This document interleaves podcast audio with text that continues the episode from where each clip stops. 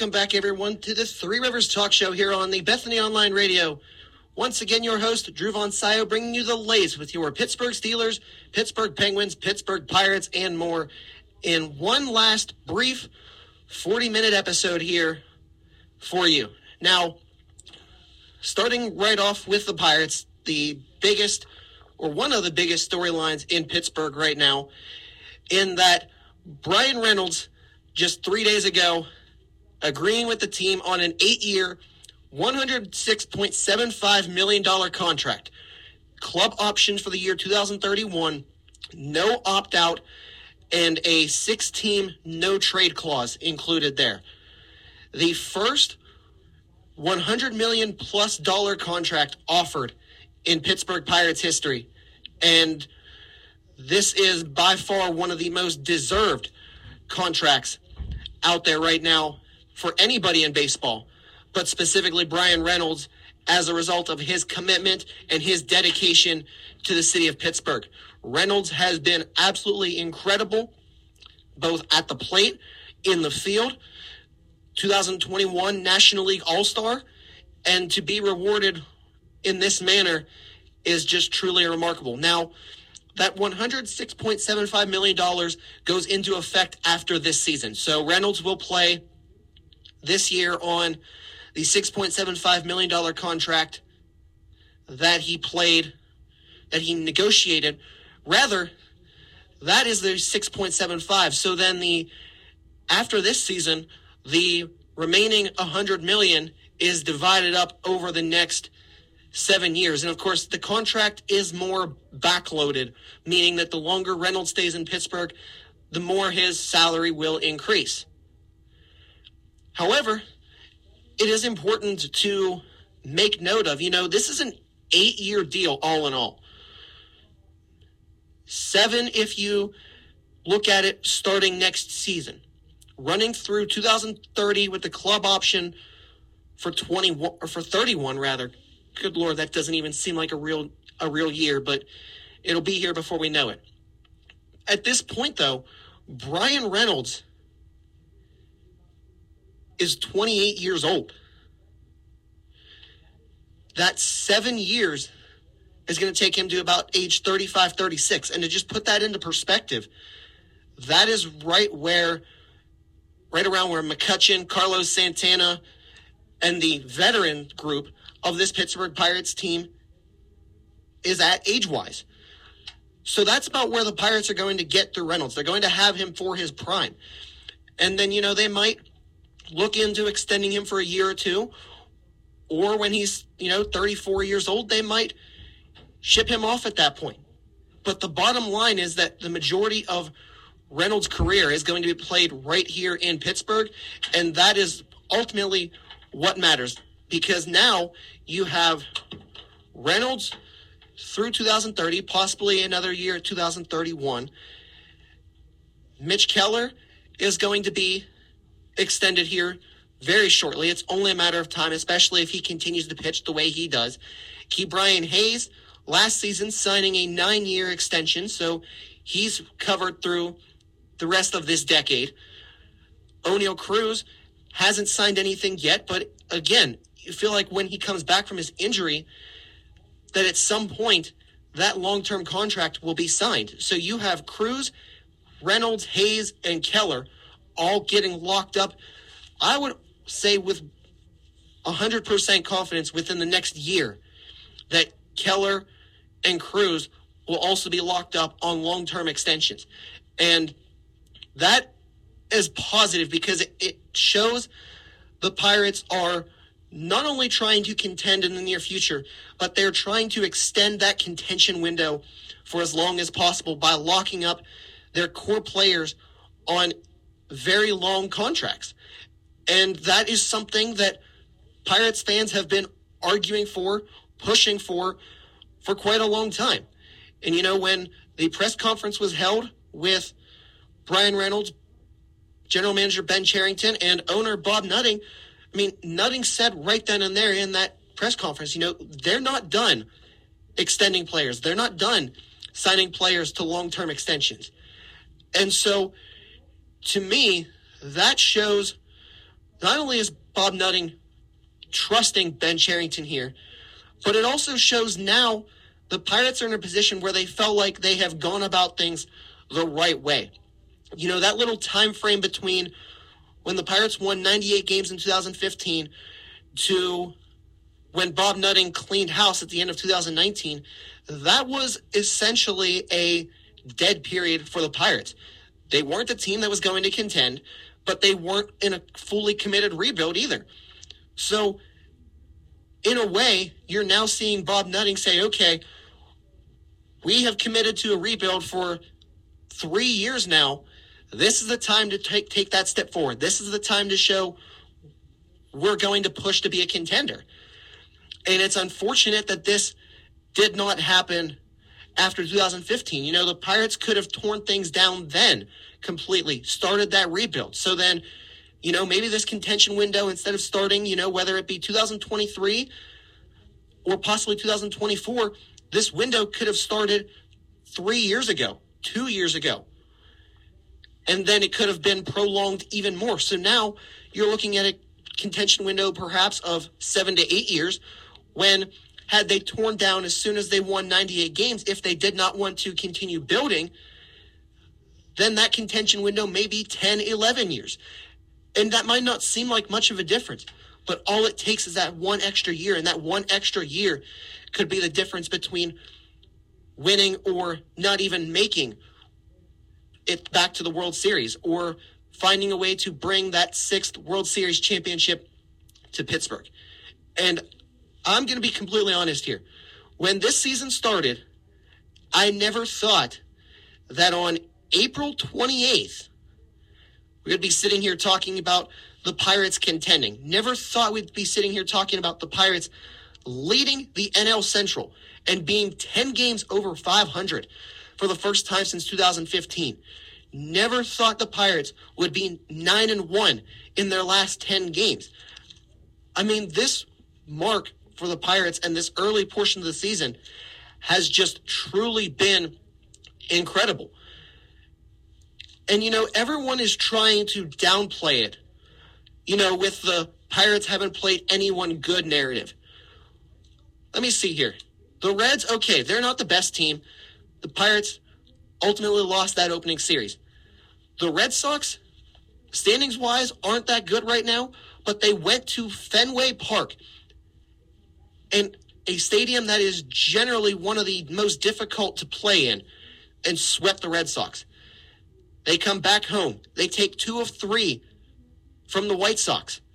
They lose one series to Houston, who is the reigning World Series champion. And in that series, they even took one of those three games. They go on the road to Busch Stadium to take on St. Louis. And again, a historically difficult venue, one that the Pirates have been notorious for struggling in.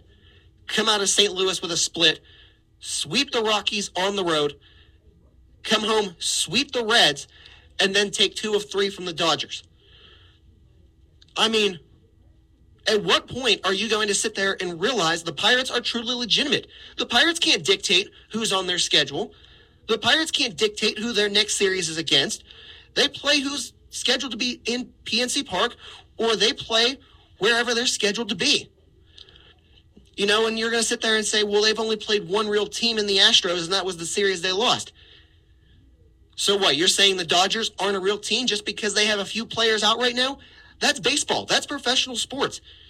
You either accept who you have and make the most of it, or you find excuses. And that's what the Dodgers are doing right now. And Major League Baseball fans in general. They're finding excuses to silence Pirates fans, and they're finding excuses to put push darkness on a very positive situation. Nobody knows how long the Pirates are going to be able to keep this up. Nobody knows. It may end within a month. It may be two months. It might be their annual post All Star game collapse. Nobody knows. But while we're here, let's enjoy it. Enjoy the ride. Let things go on the way that they have. This is a very fun baseball team to watch. The pitching has been incredible. Again, words I never thought I would utter here on April 28th. As Rich Hill has been very good, Vince Velasquez has been good, the bullpen has been pretty dominant. I mean, David Bednar looks like one of the best closers in all of baseball. And not that that wasn't known before this season, but the way that he is performing now is just making things even better. You know, McCutchen is looking like the McCutchen of old. Carlos Santana is showing to be a strong veteran clubhouse leader, but also performing on the field. And so again, just enjoy things the way they are right now. Let the Buccos be the Buccos. And when things start to fall off, if that ever happens, then we can find things to talk about as far as criticism. But for now, just let it ride. Sit back, kick your feet up, get your favorite snack and drink, and turn on AT&T Sportsnet every night and watch the hottest team in the National League right now and the second best team in all of baseball, only trailing the Tampa Bay Rays. You are listening to the Three Rivers Talk Show here on the Bethany Online Radio. When we return, it is NFL Draft Talk the rest of the way, as I'll be joined by Steelers reporter from the Pittsburgh Post Gazette, Brian Batko, coming up here in just a few minutes on the Bethany Online Radio.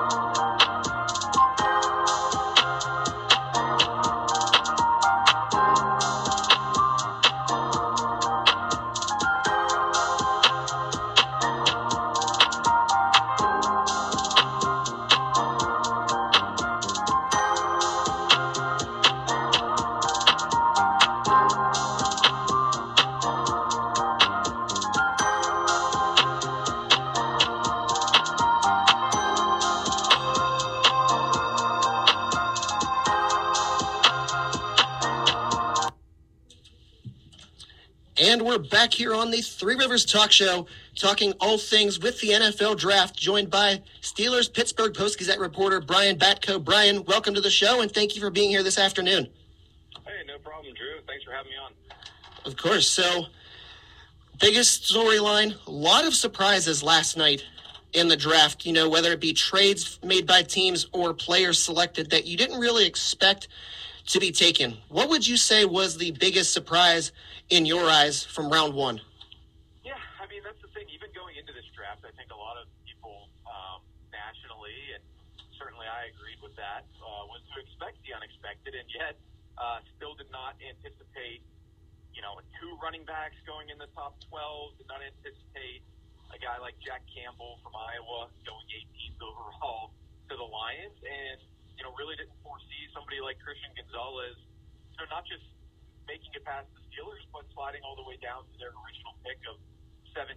So, yeah, I mean, I, I do think that it's the kind of year where there's so much depth and, and so much drop off from, you know, the first five or six prospects to the next wave, and then another drop off after that. So I think that made for some some pretty wild scenarios last night, and uh, I don't think anybody out there's mock draft So you mentioned, you know, as everyone knows at this point, the Steelers moving up three spots, coughing up that extra fourth rounder to the Patriots, grabbing Broderick Jones as the third offensive tackle off the board. I mean, you could sit there and say the tape speaks for itself, but what specifically about Jones made him appealing and then appealing enough to move up three spots for him?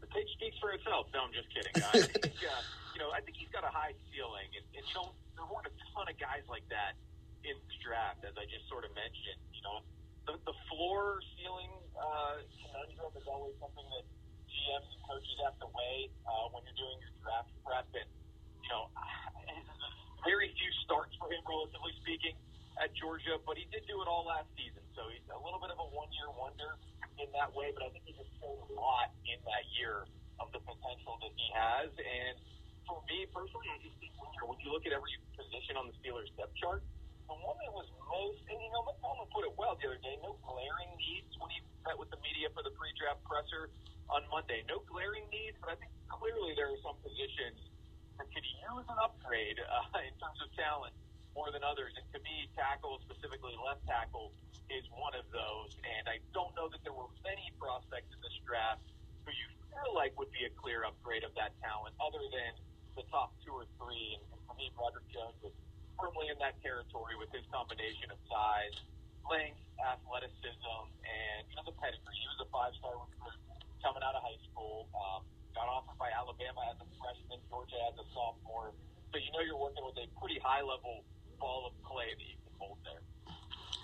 And you mentioned specifically, you know, left tackle filling in, arguably at this point, slotting in on the depth chart ahead of Dan Moore. I mean, it hasn't been released yet, but I mean, it's only a matter of time before you see Broderick Jones at starting left tackle. Do you also see maybe that pick of Jones putting some pressure on Chuksa Okorafor, knowing that Broderick Jones could easily switch over to the right side if needed? and Dan Moore could potentially switch over to the right side too if they want to give him a little bit of runway in that position battle. I mean, I think it is going to be essentially three guys competing for two spots, and you know, while Chusa Okorafor has maybe a little bit more reliability and obviously experience on his side, um, the financials are not on his side. He is going to be a very high-priced player uh, as soon as this year, but certainly next season. So uh, he does want to be here for the long haul, and he's still a relatively young man, despite going into year six in the league. You know, when they drafted him as a project type of tackle out of Western Michigan in the third round, he was, I want to say he was only 20 or just turned 21, so he's even younger than Jones is now. But, um, I mean, yeah, that contract that they gave him, backloaded as the Steelers tend to do with those big deals. So, I mean, he's going to have to hold up his end of the bargain. And, uh, you know, it's a three dogs for two bones situation, as I'm sure uh, how, how Mike Tomlin uh, will put it to all those guys when they arrive, and, and certainly when things heat up in Wisconsin. And you mentioned as well Christian Gonzalez falling to the Steelers' original pick at 17. When Omar Khan made that decision to jump to 14, was there any consideration from what you've heard about it being Christian Gonzalez, or was it Broderick Jones full throttle? I mean, it's hard to say. I don't really know. There obviously was interest for them in Gonzalez with the fact that they brought him in for a pre-draft visit. I think we all expect them to go corner early and maybe even often in the rest of these uh, these six rounds. So I mean, I do still think they'll be targeting that position. And in the 2023 draft, if you were targeting that position, Gonzalez had to be high on your radar. So um, I think ultimately it, it made more sense for them to get the tackle because there's not, like I said at the top, there's really not many tackles in that top tier this year. Whereas I think there's more depth, um, both in terms of cornerback types, but also talent uh, down through the later rounds. And, and maybe that's another reason why they thought the value was in Jones. And if they were going to trade up for one, it, it would be him over any of the corners.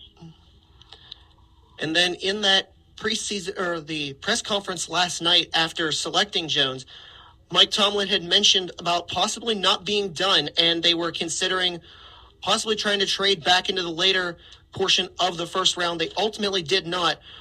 Do you see that as more of just the Steelers doing their due diligence, or was there somebody that was on their short list and then got got selected, and then that kind of changed their course of action?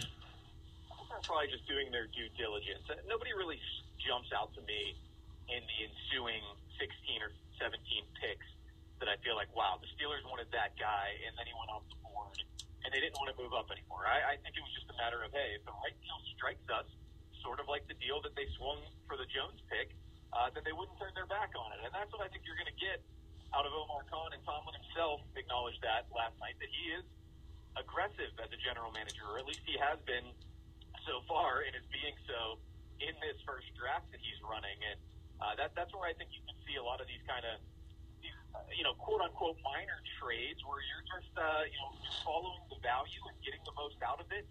I give him credit for uh, moving up a few spots to get the guy they wanted, but a nominal amount of compensation to do so.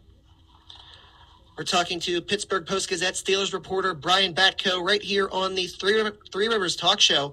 You mentioned Omar Khan being much more aggressive in just his first draft as Steelers general manager.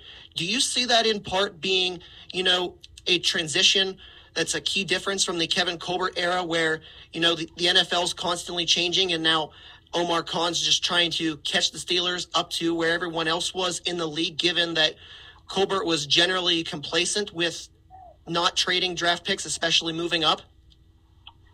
Yeah, I mean, I think that's a decent way to look at it. I wouldn't say that Colbert wasn't, uh, you know, comfortable with doing those things. He did t- take some bigger swings in recent years, trading up for Devin Bush and trading a, a first, of course, for Minkah Fitzpatrick. So, you know, we should give him give him some credit for making some of those moves. That if Omar Khan would have done it, we'd be saying, "Oh, wow, he's really going for it." Mhm. So, um, so Colbert did some of that, but I just think that generally speaking, and I, I assume Colbert would probably agree with this too. It, it's inherently true that Khan is a more modern NFL general manager. He has you know, seen the way this is, league has grown through a more, uh, you know, a more recent lens. He came up in the league through a different way than, than Colbert. He obviously has more of a, you know, numbers and analytical background than Colbert did as a uh, long-time old school scout type of GM. So yeah, I mean they're going to do some things differently. Not all of it is going to be uh, visible to us on the outside. Who knows what they're doing behind the scenes differently? But um, yeah, I mean I just think that until we get a better feel for Khan and, and how he's going to run things, you just kind of have to uh, expect the unexpected. I'll use that term again uh, because I think there's most of the NFL teams at this point are uh, are kind of hard to pin down with what they're doing in the draft stage. Info's pretty good about not leaking out, and as we saw with Will Levis, CJ Stroud, those types of guys, sometimes the stuff that does leak out isn't any good. So Mhm. uh, they played their cards close to the vest. Um, I'll definitely tip my cap to them for that, and we'll see what else they have up their sleeve. Along the lines of, as you said, expect the unexpected, there has been a lot of talk today, you know, heading into day two of the draft about that 32nd overall pick the Steelers have. Do you see the trade possibly happening, or is it more or less the Steelers again doing their due diligence and knowing in the back of their mind we can have our cream of the crop as far as players still left, possibly even ones we didn't expect to slip out of the first round? I'm 50-50 on that because, you know, going into the draft, I would have told you, yeah, I feel like common sense tells us they're definitely going to be very interested in Joey Porter Jr. I mean, we heard all about the familiarity last year when they took Kenny Pickett and, and how knowing him so well made them comfortable to make that choice. Now, I guess that can be a double-edged sword. You could be very familiar with a player and not be comfortable with him for that reason. Uh, I think Kevin Colbert even said at that presser last year that sometimes they found themselves discounting Pitt guys because they're so close to the situation, and maybe they hear uh, everything, uh, you know, the flaws in addition to the strengths. Joey Porter Jr. is not a Pitt guy, but of course, arguably even closer to the Steelers organization. So, all that said, I think you know I also went into this draft expecting they would try to use that 30 second pick to uh, to, to gain some draft capital back, and they gutted those mid round resources even more by dealing uh, their only high third day pick. So I don't have a great answer for you, Joe. I can see it going going either way. They stick and pick Porter and say we can't believe he fell here, or they do uh, steal that 30 second pick and recoup uh, some of those mid round picks. But I also think this is a year where they've done so much in free agency already that they can offer quality over quantity in this draft. That they so choose. And then, I mean, you also have to consider, you know, maybe the Steelers hold on to 32 and then trade away 49. Is that something that you could very much see being on the table as well, or is that more? Is it more of those one of those things where if they don't trade 32, they're not going to trade back at all? Well, I think it's all on the table. I mean, certainly 32 gets you, uh, you know, the most value in return, but you see them moving on 49, you see them moving even 80 and, and just getting, you know, nickel and diming a little bit for a fifth and a sixth or something along those lines. But um, it's all going to be, you know, how the board unfolds. That's exactly how Tom played it last night. You know, I think he took the right approach to seeing what the teams in front of them did, uh, and then, you know, set his price and wasn't going to budge off of it. Mike Tomlin said they didn't want to deal a day two pick to move up, and they didn't have to. So uh, now they've got a lot of cards available to them. You know, the funny thing is, we talk about all the kind of uh, maneuvering on the back end, uh, just playing the draft board. We kind of forget you also need to draft good players. So uh, that's kind of where Andy Weidl and Tomlin and the scouting department come in. But in terms of his job and uh, you know putting the, the right amount of value out of picks and moving around and putting yourself in position to get those guys that you need to be good players, uh, I think Omar Khan's doing very very well for himself thus far. And then one last question here for you, Brian. You mentioned Joey Porter Jr. being what would uh, what would be considered as the obvious pick for the Steelers at 32, but is there anyone else that you could potentially see being on the Steelers shortlist? Maybe someone along the lines of Brian Branch or possibly maybe another position on the defensive side of the ball?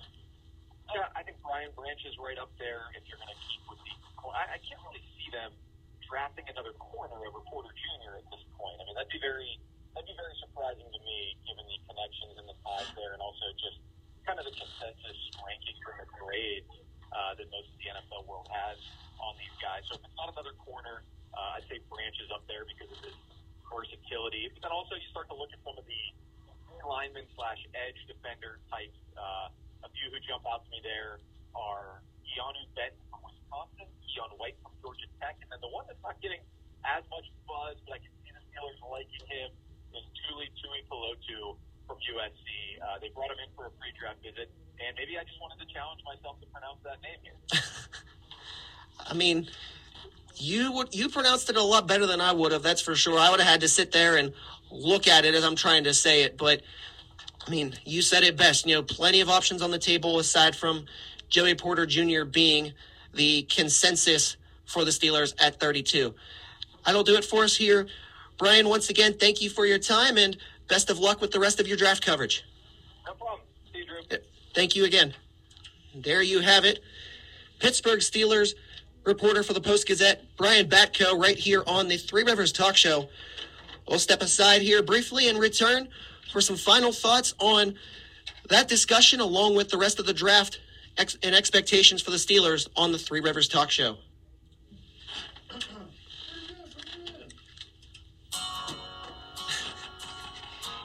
Said Keanu Benton, and I just, I looked. Mm-hmm.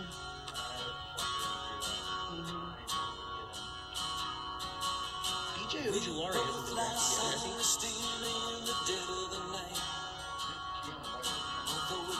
like close together. We feel miles apart inside. Was it something I said, something I did? Did my words not come out right? Though I tried not to hurt you, though I tried. But I guess that's why they say things. Can we cut it to like 10 minutes because we just originally like like, yeah, sure, that's not a as it's dawn. Yeah. Just like every cowboy sings a sad, sad song. Every rose has its thorn.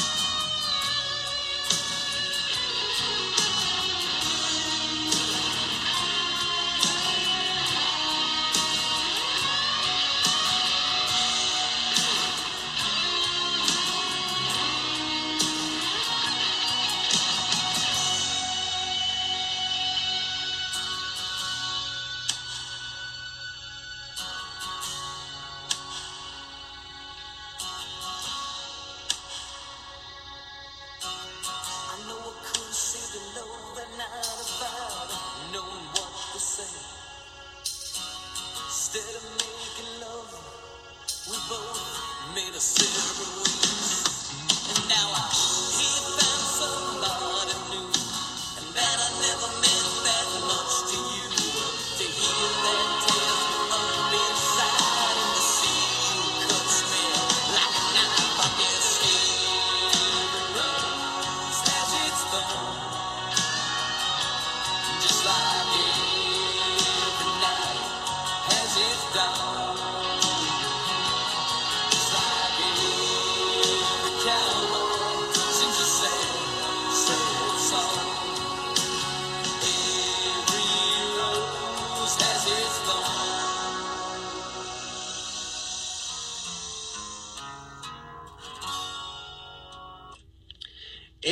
back here on the Three Rivers Talk Show. One last brief segment discussing what you just heard from Pittsburgh Post Gazette insider Brian Batko, along with just some general thoughts about the Steelers' rest of the draft. You know, you heard Batko talk a lot about Broderick Jones and his ability on that left side of the ball, more or less hinting that, you know, it might be Dan Moore Jr. who's on the chopping block as far as losing his starting spot, but also Okorafor has a pretty pricey contract in the back end of his deal. So they may take the cheaper option, free up some salary cap space, and send Dan Moore over to the right tackle in an effort to possibly try and bring down the asking price on Okorafor if and when he hits free agency. You know, you can justify that by saying, well, he's not playing, so his contract is going to be manipulated to the point where he gets less in return. And yes, that is, in a way, a messed up scenario, but it is a legitimate reality of the NFL and professional sports in general. We also talked about, you know, the Steelers whether or not they were going to move on from that 32 spot here, leading things off in round one. Personally, I do not see the Steelers moving on from pick 32. They are salivating at the thought of Joey Porter Jr. still being there. If Porter Jr. wasn't there, if Branch wasn't there, they may consider moving back and recouping some picks to improve the number that they have. But with those two sitting there still, who are more than likely going to be taken early in the second round, without a doubt were expected to go last night in the opening round. I mean, it's a dream come true and one that is too good for the Steelers to ultimately pass up. So I think the Steelers will hold pat, take their pick at 32. Whether or not they move on from 49 is a different question. You know, you heard Brian talk about Mike Tomlin saying they didn't want to trade any day two picks. So that means they may hold on to 49 as well. It may be that 80th pick in the third round that they ultimately concede and try to recoup, you know, maybe a fourth rounder or a second fifth and a second sixth. I mean, anything is possible. The NFL draft is, like all drafts, chaotic in a way that, you know, makes it fun for the fans, but also makes it fun for the teams because there's so many moving parts. So if I had to, if I had to create my game plan at this point for the Steelers, Joey Porter Jr. at 32, at 49, I would say you have to go inside linebacker because the Steelers need help there defensively. Yes, they made two free agent signings earlier in the offseason at that position, but it is still nowhere near the quality that that position should be. And I think going out and bringing in somebody like Trenton Simpson from Clemson would be a great opportunity there for the Steelers to bolster that linebacker position. And then if they hold on to pick 80, at that point, my dream scenario would be best player available, whether it's a defensive tackle, whether it be a receiver. I know the Steelers brought in Allen Robinson to be their third wide receiver behind Pickens and Diontae Johnson. But you know the Steelers love to draft their receivers, and especially with this class being so deep at the wide receiver position, the Steelers they may take their chance on a guy with that 80th spot or maybe in the early stages of day 3 tomorrow. So there is a lot of uncertainty out there and don't be surprised if at some point on day 3 I'm just going to throw this out there now. Don't be surprised on day three if you don't see the Steelers draft a quarterback. And I'm saying that because, yes, Mitch Trubisky is there still, but there's nobody right now behind Mitch Trubisky. They're going to need some late round rookie to be that third string quarterback.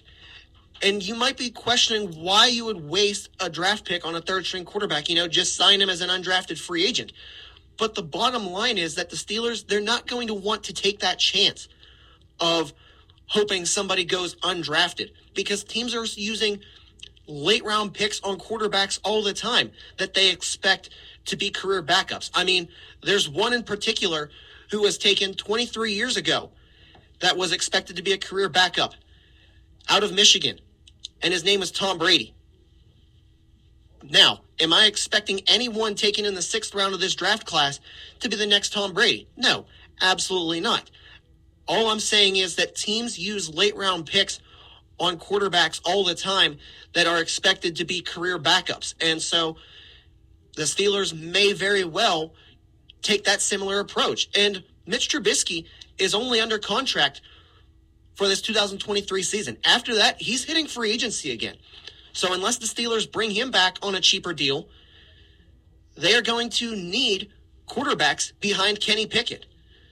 So in a way, you know, you bring somebody in now as that third string rookie, you develop them for a year, and who knows? Maybe next season they move up and they take over Trubisky's spot, and they are Kenny Pickett's backup.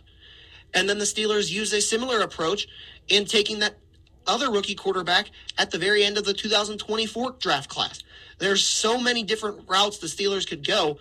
This is all at this point speculation, and it really could be anybody's guess as to what the Steelers do.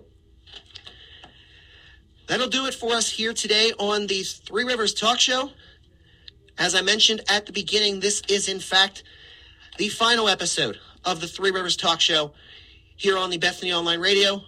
Whether this was the first time you tuned in, whether you have been listening since September of 2019, I want to take this time and just thank all of you for tuning in at some point along the way, whether it be a lot, a little bit, anything in between, because this is ultimately for you guys, providing a different perspective on Pittsburgh sports coverage, one that you may not necessarily get on a typical radio station or a TV station. And so, once again, I just want to thank you all for tuning in these past four years. It has truly been an honor being able to provide sports coverage for all of you. One last time here on the Three Rivers Talk Show. Drivon Sayo signing off. Enjoy the rest of your summer, everyone.